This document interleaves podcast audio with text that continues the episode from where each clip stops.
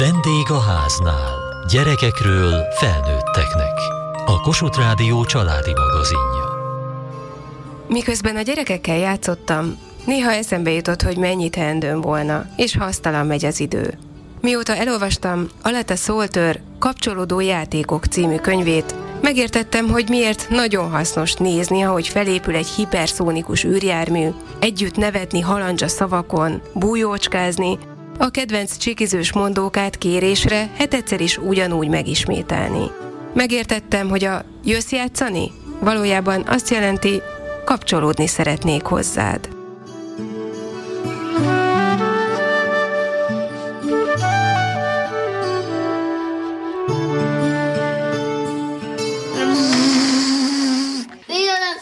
A tűzoltó helikopternek elrepült, ez a szuperő!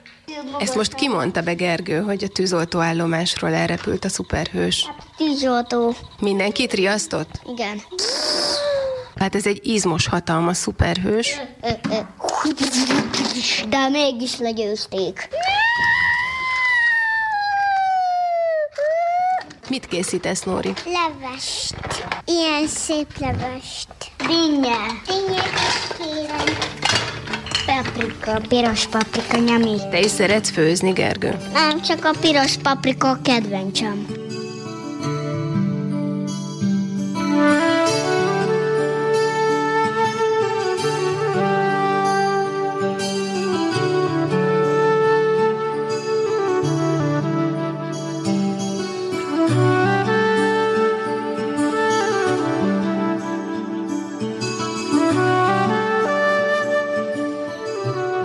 Előttünk van Alita Szoltör Gyógyító és kapcsolódó játékok című könyve. Ebben kilenc olyan kapcsolódó játékot gyűjt össze a szerző, amit tulajdonképpen minden szülő és minden nagyszülő ismer. Per Krisztina gyermekpszichológus. Előhúzhatunk játékokat nehéz élethelyzetekben, itt most nem csak traumákra gondolok, hanem egy teljesen hétköznapi konfliktus helyzetre, de az is lehet, hogy egyszerűen a kapcsolatunkon akarunk javítani, vagy azt érezzük, hogy kevés időt tudunk a gyerekünkkel tölteni, és ezekben a helyzetekben lehet tudatosan például játékot választani, vagy játékos formát. Amiben azt gondolom, hogy ez a könyv nagy segítség lehet szülőknek, hogy egy más szemüvegen keresztül nézzék a gyereküket, és azt, ahogyan ő játszik, és ahogyan játékra hívja a szülőt.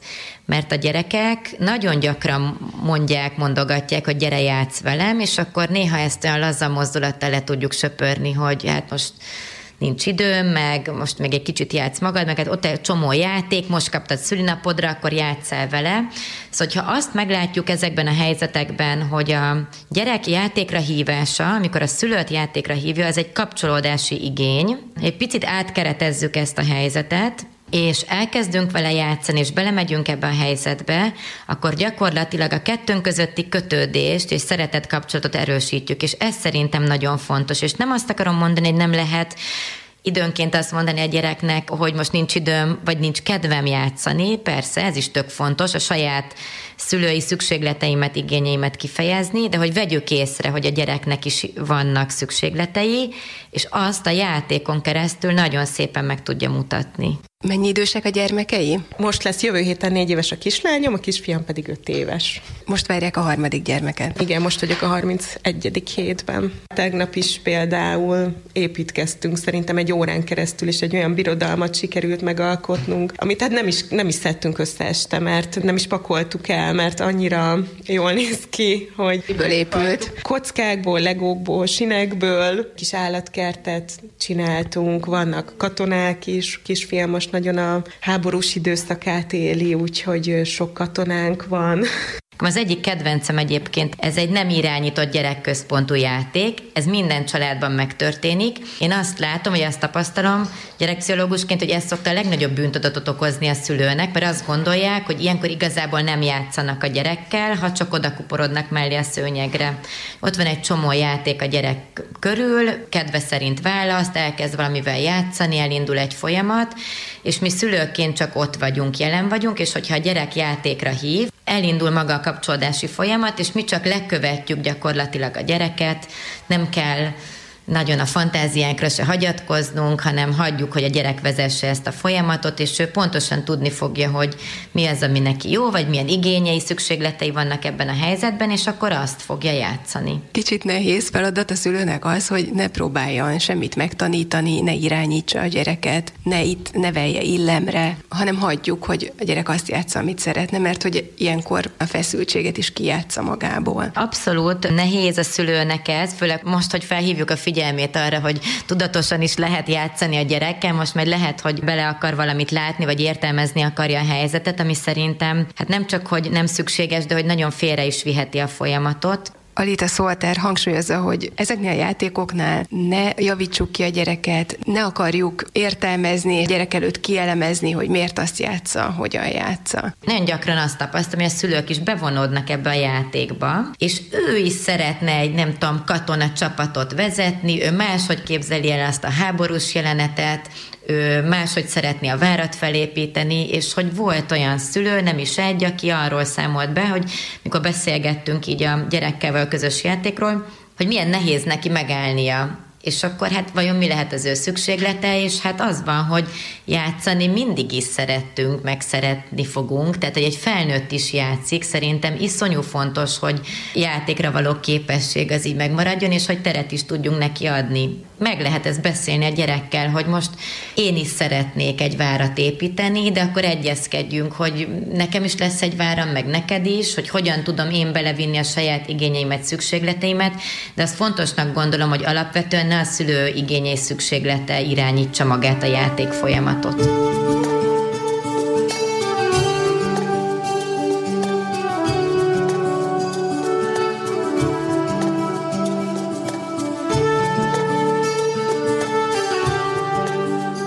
Kisfiam volt egyik nap kicsit olyan, olyan bújósabb. És kérdeztem tőle, hogy valami baj van, és mondta, hogy hát ugye nagyon izgul, hogyha megszületik a kistesó, hogy akkor a huga majd csak a pici babával fog játszani akkor gondoltam, hogy elővettük régi babaruháit, megnézegettük őket, betakartam a régi plédjével, és rengeteget beszélgetünk erről a dologról elkezdtek mostanában gügyörészni, meg a kislányom is, hogy ő, hogy ő baba, és hogy ültessen be a hintába és lökjen, pedig már tudja magát lökni, meg apukájukat szokták kérni, ugye én már sajnos ezt nem, nem tudom, hogy ölbe vigyék át az ágyba, ringassuk őket, úgyhogy én azt gondolom, hogy ez főleg annak tudható be hogy ők érzik, hogy nem sokára bővül a család, és jobban igénylik. Inkább ezt a testi kontaktust. Kilencféle ilyen kapcsolódó játékot sorol fel a szerző. Ezek között szerepel az úgynevezett jelképes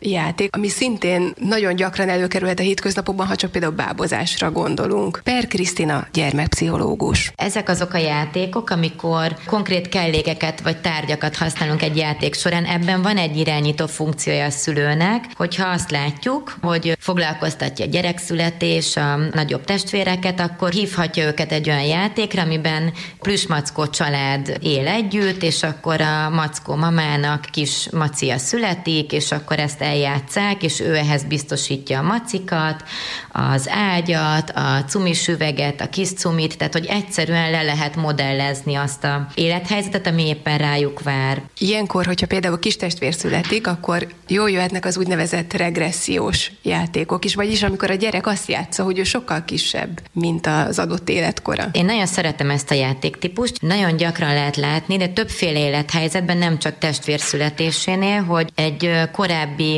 fejlődési stádiumba lép vissza a gyerek, ugye ezt hívjuk regressziónak, elkezd böszén beszélni, újra bepisil egy helyzetben. Én azt szoktam javasolni, hogy érdemes valamilyen mederbe terelni ezt, és erre tökéletes eszköz a játék. Tehát nem le kell tiltani a gyereket arról, hogy ő regresszív módon viselkedjen, és azt mondani neki, hogy de hát te már nagyfiú vagy, ne szobd az ujjadat, vagy te már nagylány vagy, nem lehet cumisüvegből inni, hanem akkor tereljük egy ilyen csatorna felé, a játék felé, és mondjuk azt neki, hogy lehet ezt csinálni játékból. Jó, akkor most eljátszuk, hogy te egy kisbaba vagy, anya, apa dajkál, bepelenkálsz, cumisüvegből itat, lehet szopni az ujjadat, babázunk veled, és amikor vége ennek a játéknak, mondjuk ennek a negyed órának, akkor te újra már a nem tudom, hat éves Kati vagy, és most már valami más csinálunk. Tehát, hogy a játék ad terepet arra, hogy ki tudja élni ezeket a szükségleteit. Külön kategória az úgynevezett testi kontaktussal járó játékok. Azt hiszük, hogy talán csak a kisgyerek szereti, hogyha a kerekecske gombocskát játszunk, pedig a nagyobbaknak is gyakran van ilyen igényük. Tipikus példája például a birkózás, ami hát abszolút testi kontaktuson alapul, miközben egy hatalmi helyzetet viszi a fordító játék is lehet ebből, és hát nagyon fontos szerintem, a, tudom, hogy nem minden szülőnek a sajátja ez a típusú játék, birkózni a gyerekkel, ugyanakkor van egy... Párna csatázni. Igen, van egy ilyen elvárás ugye az apák felé, hogy ők birkozzanak, párna csatázzanak, de vannak olyan apukák, akik ebben nem érzik magukat komfortosan, de én azt gondolom, hogy érdemes ezt is ilyen tudatosan használni, ugyanis az történik, hogy ebben a helyzetben a gyerek tud ügyesebb lenni a szülőnél, le tudja győzni, vagy adott esetben egy testvérkonfliktus mentén össze lehet fogni a testvéreknek, és lehet együtt legyőzni a szülőt. Én szerintem nagyon jó kis együttműködő játék alakul belőle, és hát megvan az a fajta testi kontaktus, amit nem biztos, hogy mondjuk egy 10-12 éves gyerek már nem kézen fogva járkál a szüleivel, nem biztos, hogy úgy tűri az ölelgetést, puszilgatást, de birkózás mégiscsak egy ilyen fajta kapcsolódás is. Ez tulajdonképpen egyben egy másik típusú játék is, amit a szerző úgy hív, hogy a hatalmi helyzetet visszajár a fordító játék, vagyis amikor a szülőt legyőzi a gyerek. Igen, és hát a legtöbb játék között egyébként van átfedés, és egyik átcsúszik a másikba. Nagyon tudják a gyerekek ezeket az igényeket úgy alakítani, hogy igazából, ha egy fél órát, három órát játszunk velük, akkor szerintem négy-öt játéktípuson keresztül megyünk, úgyhogy észre sem vesszük.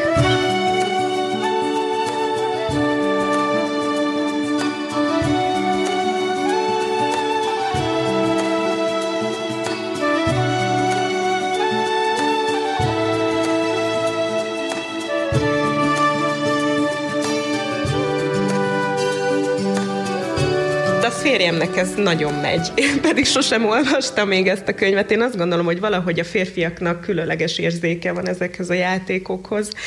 És emlékszem például, amikor a Nóri született és kórházba voltunk, küldte a videókat, ugye, hogy ők, ők hogy játszanak, és ült a Gergő a kis hintájában, és azt játszották, hogy ahogy hintázik, a lábával megüti az apukáját, és fájdalmasan felkiált, hogy au, hogy ez mennyire fáj neki, és hát akkorákat kacagott, hogy, hogy öröm volt hallgatni. Hát most például meg a birkózás, ami így nagyon megy, hogy legyőzi őt birkózás során, és akkor ugye nagyon boldog, és akkor is óriási kacagás a vége. De ugyanezt például, amikor fociznak, tehát sokszor engedi, hogy, hogy győzzön, ugye akkor apukája nagyon szomorú, hogy kikapott Gergő és Nóri, ők szeretnek még bujócskázni, eltűnni? Igen, nagyon szeretnek, játszák a lakásban is, meg kint az udvaron is, igen. De hát ugye ez már babakorba nagyon jól működik ez a játék, ugye a kukucskálós játék, hogy eltűnt anya, ugye ez nagyon jó a szeparációs szorongás idejében is, amikor a gyerekek attól félnek, hogy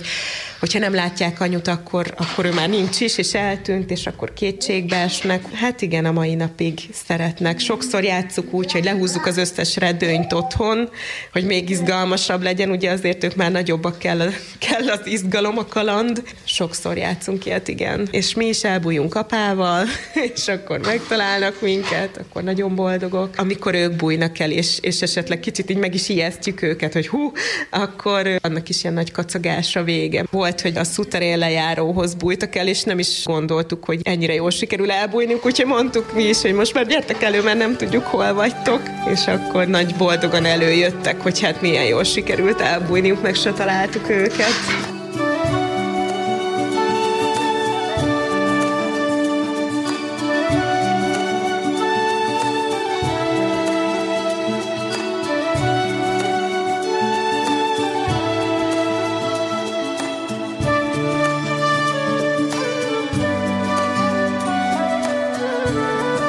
Rita Szoltár gyógyító és kapcsolódó játékok című könyvében tulajdonképpen legkisebbektől mondjuk olyan 12 éves korig gyűjti össze ezt a kilenc típusú játékot. Talán a kiszámítható játék, vagy a szeparációs játék, ezek inkább a kisebbeknél fordulnak elő. Per Krisztina, gyermekpszichológus. Mert ezek olyan élethelyzeteket hívnak meg, mint például a szeparációs játékok, ami inkább téma, vagy inkább problematika ebben az életkorban. Az azzal való megküzdés, hogy a szülő éppen nem elérhető, vagy nincs jelen. Ugye a legkisebbeknél másfél-két éves kor körül, amikor a szeparációs szorongás úgy tetőfokára hág, akkor is nagyon izgalmas lehet kukucs játékot játszani a gyerekekkel, de későbbi életkorban szerintem az nagyon izgalmas, lehet emelni a tétet, lehet nagyobbakkal félhomályban, sötétben, erdőben, lámpával bujócskázni, szóval hogy, hogy lehet ezt a fajta szeparációs helyzetet egészen kitolni, tehát kicsi módosítással egy bujócskából is nagyon izgalmas játék lesz 10-12 éves korban is.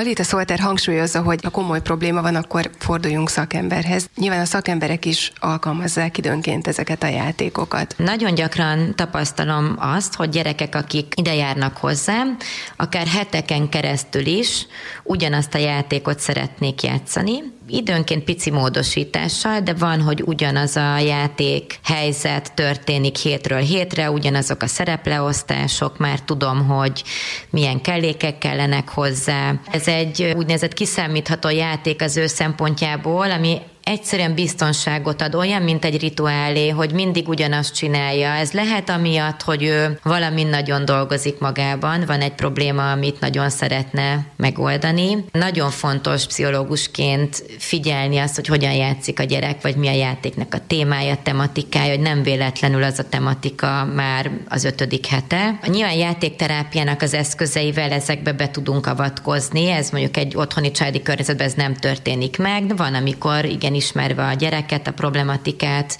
a kontextust, tudatosan beavatkozunk ezekbe a helyzetekbe. Igen, itt a Tarzan. Fú, milyen erős. Ja, lehet mozgatni a karját? Veri a mellét? Mozgatsz hátul egy pöcköt, és a Tarzan veri a mellét. Ti is szoktatok Tarzanok lenni? A Gergővel? Szoktatok kiáltani? Ilyenkor mi vagy? Galén. A kiszámítható játékok otthon is előkerülhetnek, akár egyszerű napi játékban. Abszolút, és ilyenkor a szülő gondolhatja azt, hogy mm, de uncsi már megint ugyanazt játszani, és akkor szeretne módosítani, de én azt javaslom, hogy ne tegye. Tehát addig játsszuk úgy, és annyiszor, hányszor a gyerek szeretné, amíg ugye erre igénye van. A gyerek mondjuk kitalál egy játékot, például azt, hogy lovagol az apukájának vagy az anyukájának a hátán, és az csak egyféleképpen lehet, és a lovaglás során mindig történik egy olyan, hogy a ló megbotlik, és akkor ő leborul, vagy mindig nyerít egy nagyot, és akkor felfelé ágaskodik, és akkor minden egyes ilyen lovaglás az így zajlik, és mi már tudjuk szülőként, hogy amikor ő azt mondja, hogy játszunk ilyen lovaglósat, akkor ezt a játékot szeretné, és abban nekem mindig lóként meg kell botolnom, és mindig nyerítenem kell, és ágaskodnom. De hogy nagyon hasonló ehhez, ami talán ismerősebb a szülőknek, a mese, amikor mindig ugyanazt a mesét kéri esténként, hogy annak is funkciója van, és a szülő már újat szeretne mesélni, és akkor behozna valami mást, hogy érdemes a gyereket lekövetni, és megteremteni azt a biztonságos közeget, amit ezek a kiszámítható játékok teremtenek. Az együttműködő játékok tulajdonképpen lehetnek akár társas játékok is, de a cél nem a győzelem, hanem közösen játszani, közösen elérni egy célt, vagy például közösen történetet mesélni. Igen, a kapcsolódó játékok alapvetően nem versengésre építenek. Nincs önmagában semmi baj a versengéssel, de bizonyos helyzetekben és bizonyos életkorban szerintem nagyon fontos, hogy a gyerekek ezeket a készségeiket is fejleszik, mint például az együttműködő készség. Nagyon érdekes a nonsens játék, ami talán elsőre nem egyértelmű, hogy mit jelent, pedig már kisiskolások is nagyon gyakran játszanak olyan játékokat, amiben érthetetlenül mondanak szavakat, vagy direkt eltorzítanak hangokat. Nekem ez az egyik kedvenc játékom, de szerintem azért, mert jól passzol a személyiségemhez. Nem mindenki ilyen, hogy így nagyon tud bolondozni, eltúlozni. Én ezt a magán életben is csinálom, tehát hogy már saját gyerekeimmel is, egészen pici koruktól halandzsa nyelven őrült módon táncolunk és pörgünk. Közben ilyen iszonyú sebességgel pörgetem őket, furcsa arcokat vágunk, és aztán ennek van valamilyen kimenetele. Valami, ami ilyen nagyon eltúlzott, nagyon abszurd, nagyon vicces, kívülről nézve olyan, mintha ez valamilyen nagyon bugyuta tevékenység lenne, miközben mind a ketten vagy hárman élvezzük ezt a tevékenységet.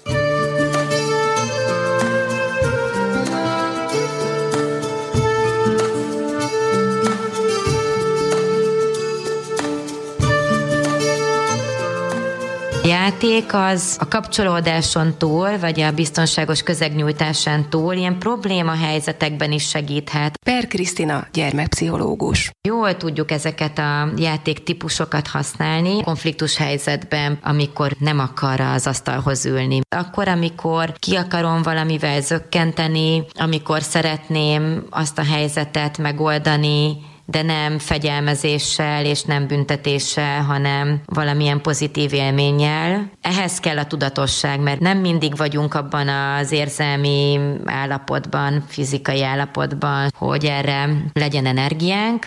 Legyen szó akár egy hétköznapi konfliktusról, mint hogy nem akar leckét írni, ebédelni, felkelni, felöltözni, nem akarja felvenni a kabátját, de lehetnek komolyabb nehézségek is egy gyerek életében, betegség, adott esetben baleset, lehet ez egy vállás ugye a szülők között, amik olyan élethelyzetek, hogy bátran nyúljunk a játékhoz, mert hogy az önmagában is gyógyít. A szülőknek kifejezetten nevelési helyzetekben is szoktam javasolni ezt a könyvet, mert vannak ilyen már berögzött, ismert formulák, amit alkalmazunk. Nevezhetjük ezeket forgatókönyvnek is, mert gyerek is pontosan tudja, hogy ha ezt csinálja, akkor erre a szülő ezt fogja válaszolni, akkor előhozakodik egy szabályjal, amiben már korábban megállapodtak, és akkor vagy jön valami retorzió, büntetés. Ezek a körök a gyerek számára is, meg számunkra is ismerősek. Én azt gondolom, hogy a játék egy olyan közös nyelv lehet, ami segít a szülőnek is, meg a gyereknek is kilépni abból a már megszokott ismerős közegből, ami egyébként lehet, hogy éppen szorongáskeltő is, és valami új eszközt ad a szülő kezébe, nevezetesen a játékot, ezeket a kapcsolódó játékokat, hogy ezekben a nevelési helyzetekben is, konfliktus helyzetekben, probléma helyzetekben podcaston, vagy keressék adásainkat a mediaclick.hu internetes oldalon.